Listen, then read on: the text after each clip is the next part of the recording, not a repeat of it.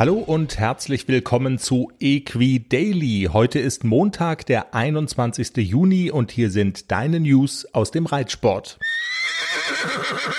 Und wir sagen herzlichen Glückwunsch Michael Jung. Der 38-Jährige aus Horb in Baden-Württemberg ist deutscher Meister in der Vielseitigkeit zum zweiten Mal nach 2012. In Luhmühlen gelang ihm mit seinem Pferd Chipmunk ein Start-Zielsieg. Bestes Resultat in der Dressur, eine Nullrunde im Gelände und eine überzeugende Vorstellung im Springparcours.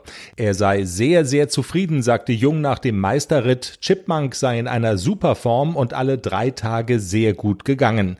Der Titel bedeute ihm besonders in diesem Jahr mit Olympia sehr viel. Jung sagte nach seinem Erfolg auch, dass ihm die Verschiebung der Olympischen Spiele entgegenkam, denn so habe er noch mehr mit seinem Pferd Chipmunk zusammenwachsen können. Der Blick richtet sich jetzt auf die Titelverteidigung in Tokio.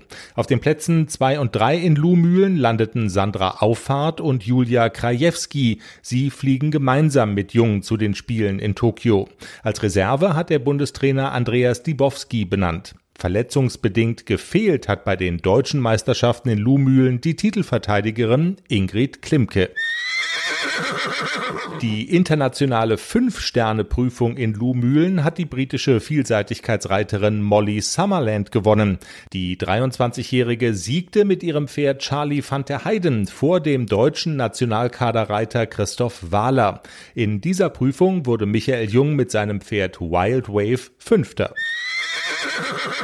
Und Riesenerfolg für die deutsche Springreiter-Nationalmannschaft im polnischen Sopot. Maurice Tebbel mit Don Diarado, Christian Kuckuck mit Mumbai und André Thieme mit Chakaria kamen in beiden Umläufen fehlerfrei durch und gewannen den Nationenpreis.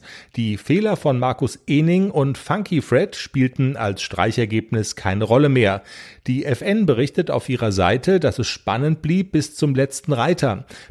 Und Belgien lagen nach den beiden Umläufen des Nationenpreises ohne Strafpunkte in Führung. Als letzter Reiter hätte der Belgier Brünseels fehlerfrei bleiben müssen, um ein Stechen zwischen Deutschland und Belgien zu erzwingen, aber er patzte gleich zweimal. Bundestrainer Otto Becker war begeistert.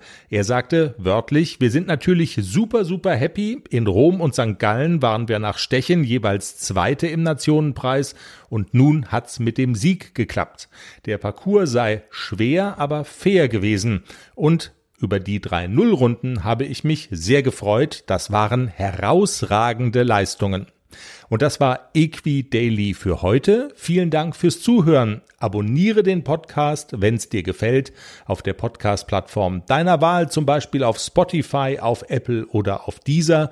Und wir hören uns Ende der Woche wieder mit mehr News aus dem Reitsport.